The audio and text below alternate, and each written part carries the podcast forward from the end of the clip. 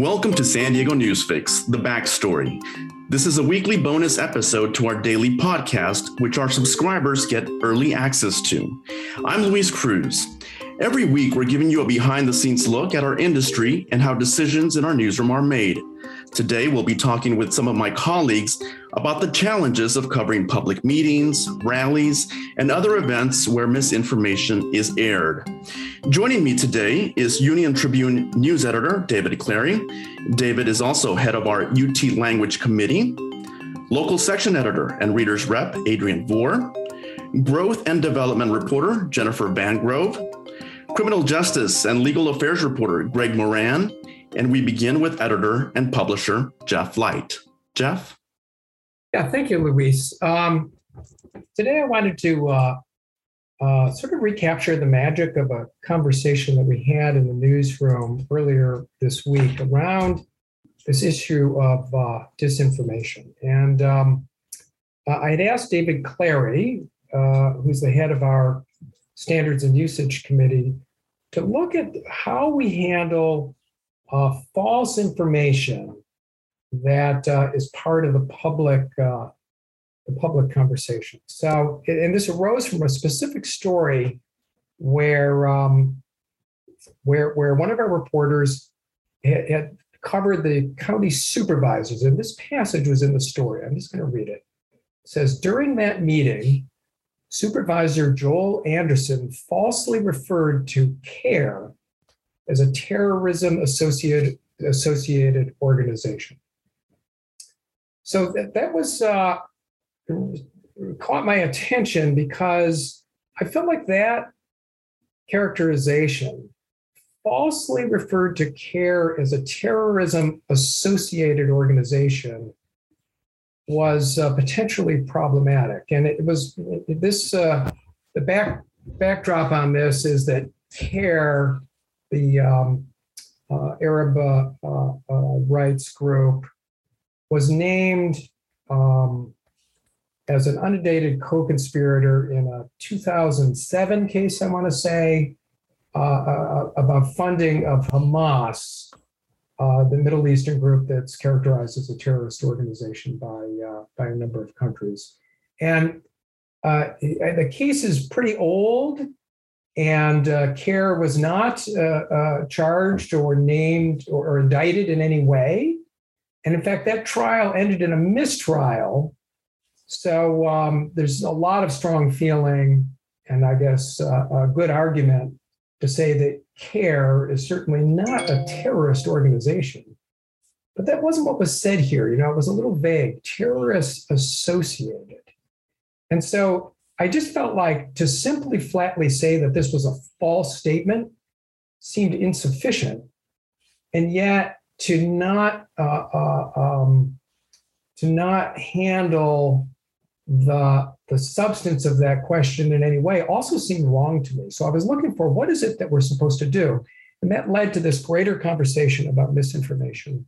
Uh, and so I, I, wanted to, I guess, just turn to to Dave Clary and uh, and ask Dave, you know, did, what what did what are your thoughts here? What did you hear in the newsroom conversation, and then we can get into it with some of the participants.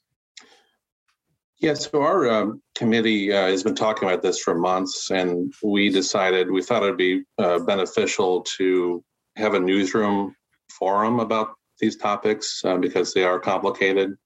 Um, these are topics, uh, these are issues that reporters and editors deal with every day. Um, so what, what, we had like about 40 people uh, participate or at least attend and many people participated so that was terrific uh, to get such a uh, such a wide uh, level of participation i think what people uh, we really wanted to hear from uh, reporters what what do they do when they have to cover a rally or, or they have they have to cover you know extremist groups how do they how do they convey what was said at a public meeting and you know, and, and, and, and convey it fairly, but but also not provide a megaphone for extreme rhetoric, you know, or, or misinformation. Uh, that, that's and we had some reporters um, talk about uh, covering anti-vaccine rallies, you know, where, where some people will claim that the COVID vaccine is has resulted in tens of thousands of deaths and injuries. Uh, how do, and, and there there is a, a, line to be drawn between uh, statements that are made by a public official or a public figure, and then and then statements that are made by sort of a, a random person that goes to a rally or is quoted in a story or goes to a public meeting. So we discussed a lot of that, like trying to decide, you know, what what views do we include in the story and, and what sources are are credible. You know, and I and I think what we've what we've you know we've we've covered lots of stories about the the 2020 election and the aftermath of that. Um, and there, has been a concern in journalism circles about uh, you know this undermining of democracy that's that that's happening and uh, I think it I think there's a sense in journalism circles and newsrooms and academic circles that you know we're entering a new level of, of misinformation you know I think I think with the online world uh, misinformation has spread so so easily that it, it wasn't 20 years ago or even 10 years ago and we've seen we've seen that with uh, this this sort of extreme rhetoric seems to get the most attention, you know, online. And and so we're, we're you know, I think as as a newsroom, we're always kind of fighting against that. So um, so you know, th- these are I think everybody in the newsroom tries so hard, and, and you can hear it in in what people said on Tuesday is that they really try hard to. It's it's challenging to decide what voices do you include in the story, and and when do you not include certain voices. You know, because we want to re- represent what happened at an event, but we also don't want to like I said before, we, we don't want to we don't want the UT to, to, to provide a megaphone for bad information. And there was some discussion as to how do we do that.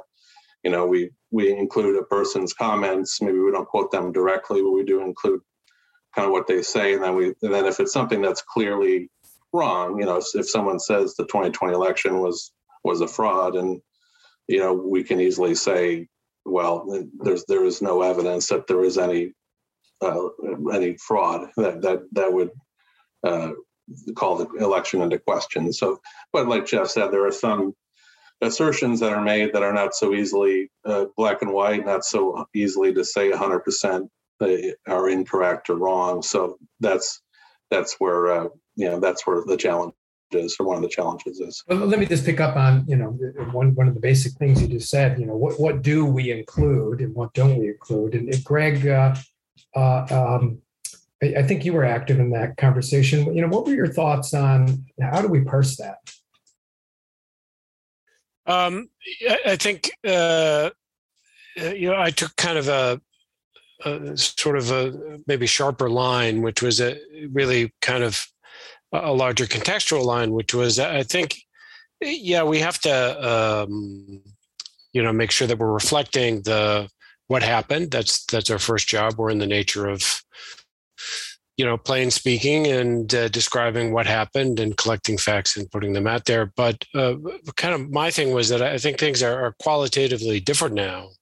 Uh, for a, a, lot of reasons, and they have been in, in certainly in my life. Um, you know, we were talking a little bit before about the Bush Gore race and that how, you know, afterwards a significant number of Democrats did not think Bush had won uh, as now there are a lot of people who think Biden didn't win. But I think there's a qualitative difference there, which is that the Democratic people didn't march on the Capitol and try to, you know, stop the uh, thing, and they and they on some level accepted the legitimacy of the Bush government and the transfer of power.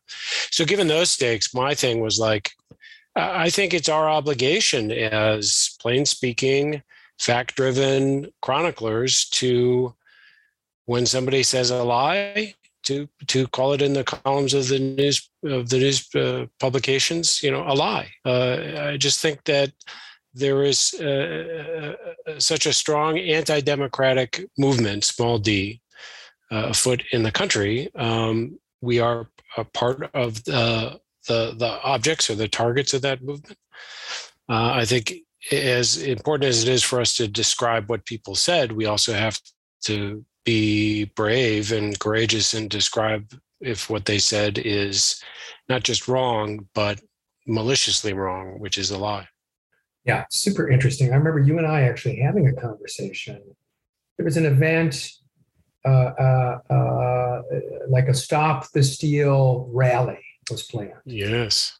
And I was like, oh man, yeah, these things are going on. Look at what's happening in Washington. This was before the insurrection. Uh, Greg, I think you should go by.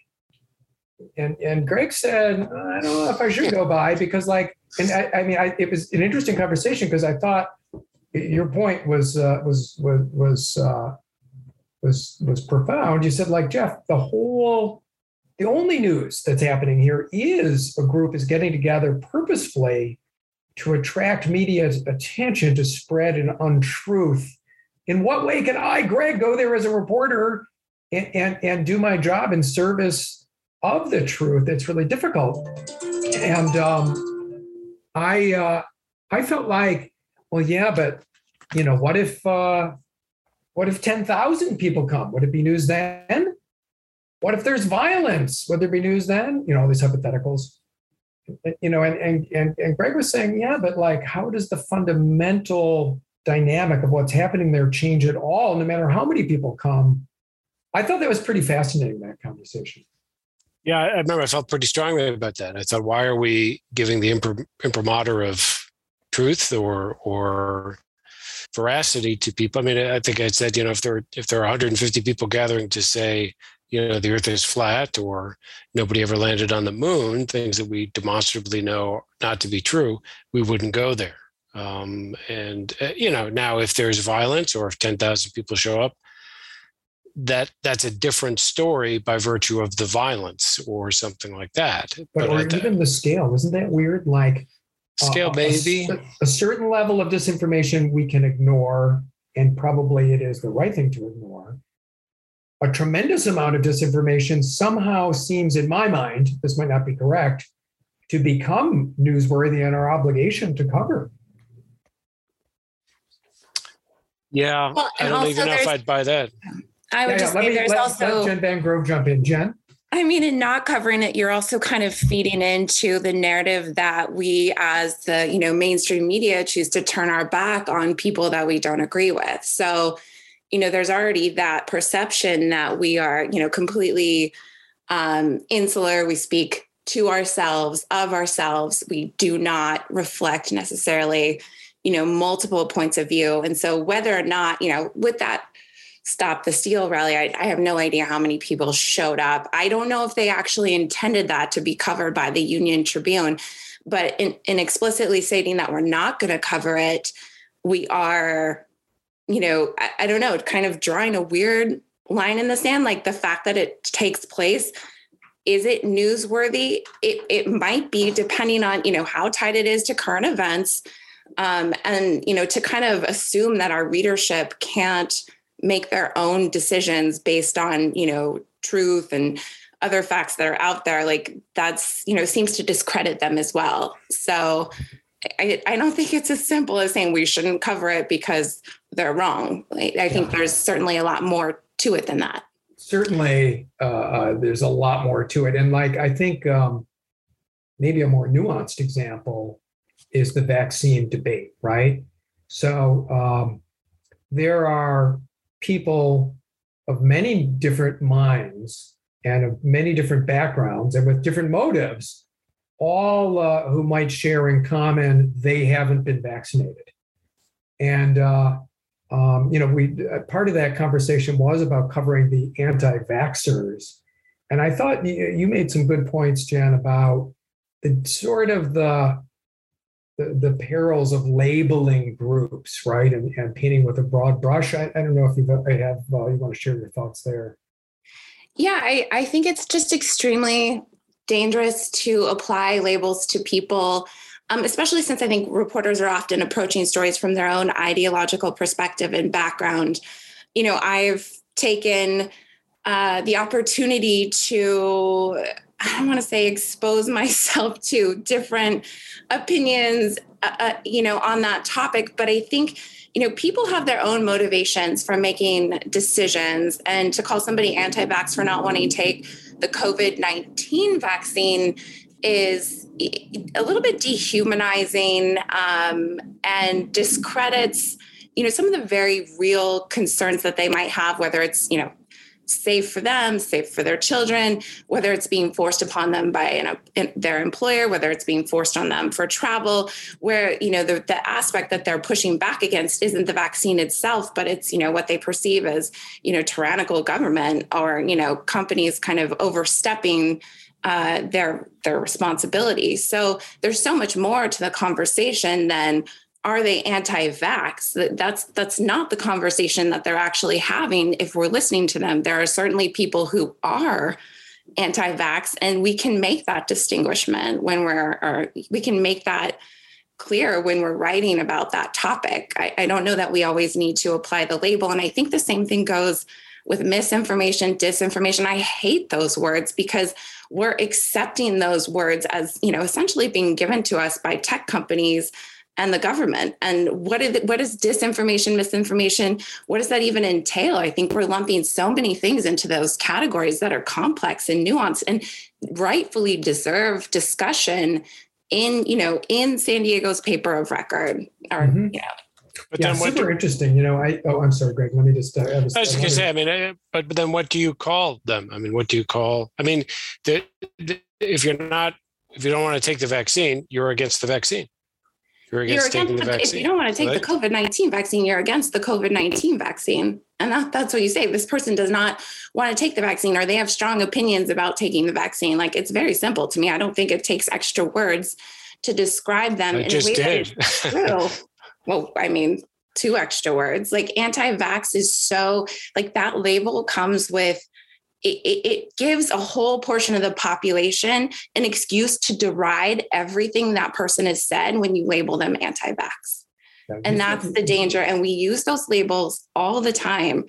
And and I don't think, you know, I think there's people who feel so strongly and you know what they're reporting that they don't see the danger in that. But I read those stories and I immediately feel sad I feel disappointed in how we've approached a topic. And I feel we are dis we are not being honest in some ways. And you know, just like there is this concerted effort in the company to be diverse, to take diversity very seriously, diversity of thought should also be lumped into that category.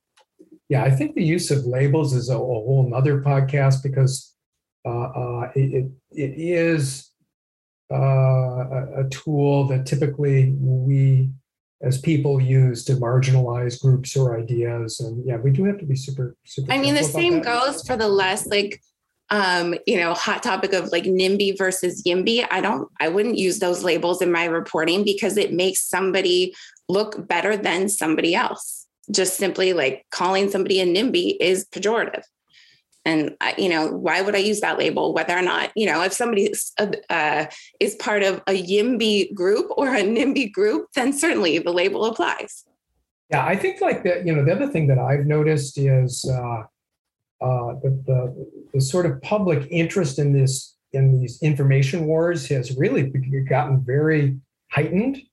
And so i get a lot of emails from people of uh, sort of at polar extremes uh, who uh, are super sensitive to uh, what you know issues of what I would call the information war. Like I, you know, I was just mentioning yesterday, I had a note from from some reader who uh, um, was pointing to uh, uh the latest story on the Hunter Biden tax problems, in which uh, there was a New York Times story. I think there was a, a Washington Post uh, or a Politico reporter's book that had come out actually last fall.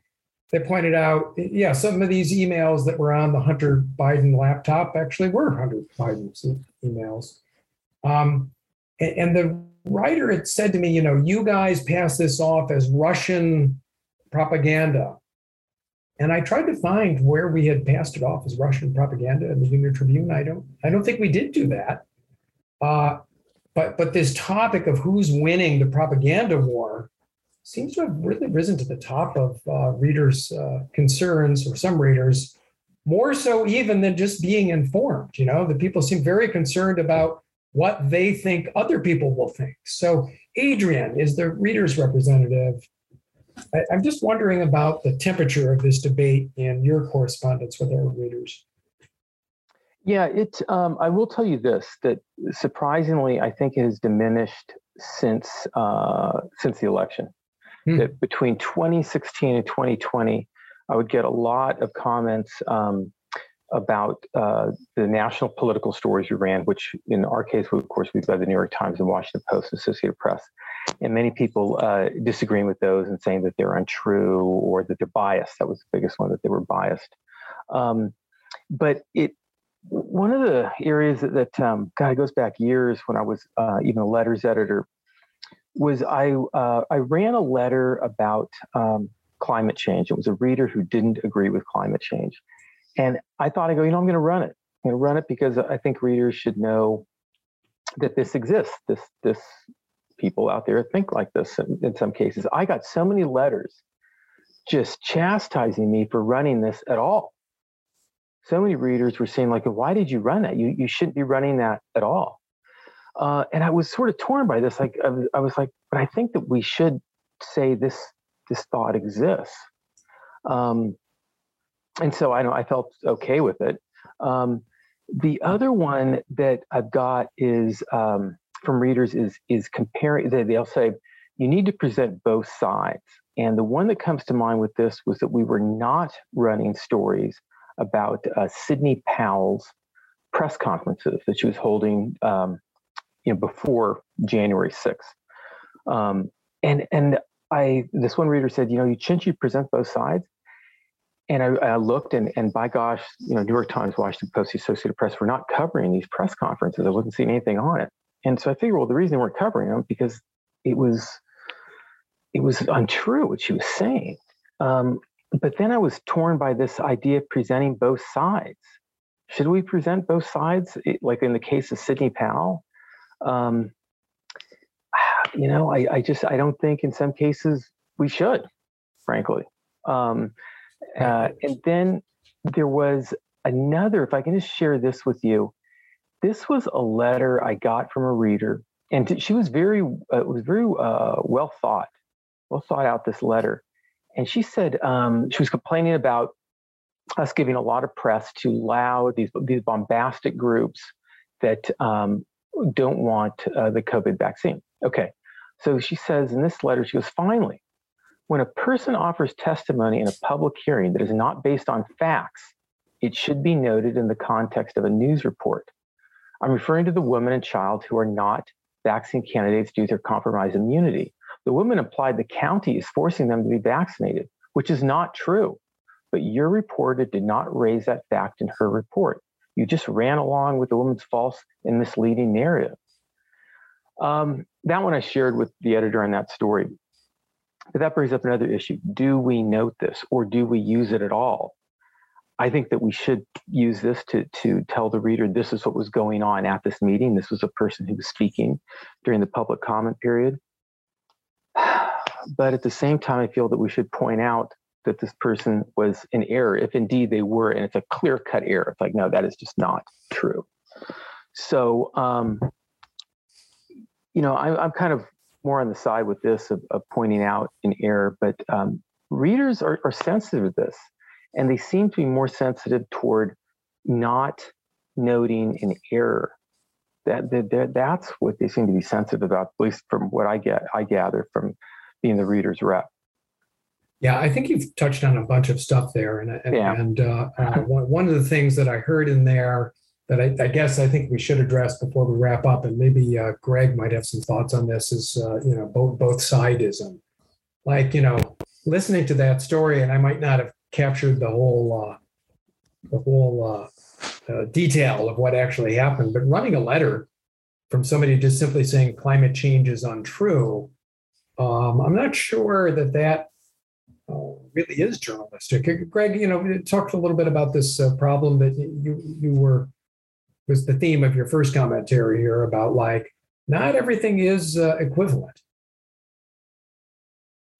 Yeah, uh, I, I think you know.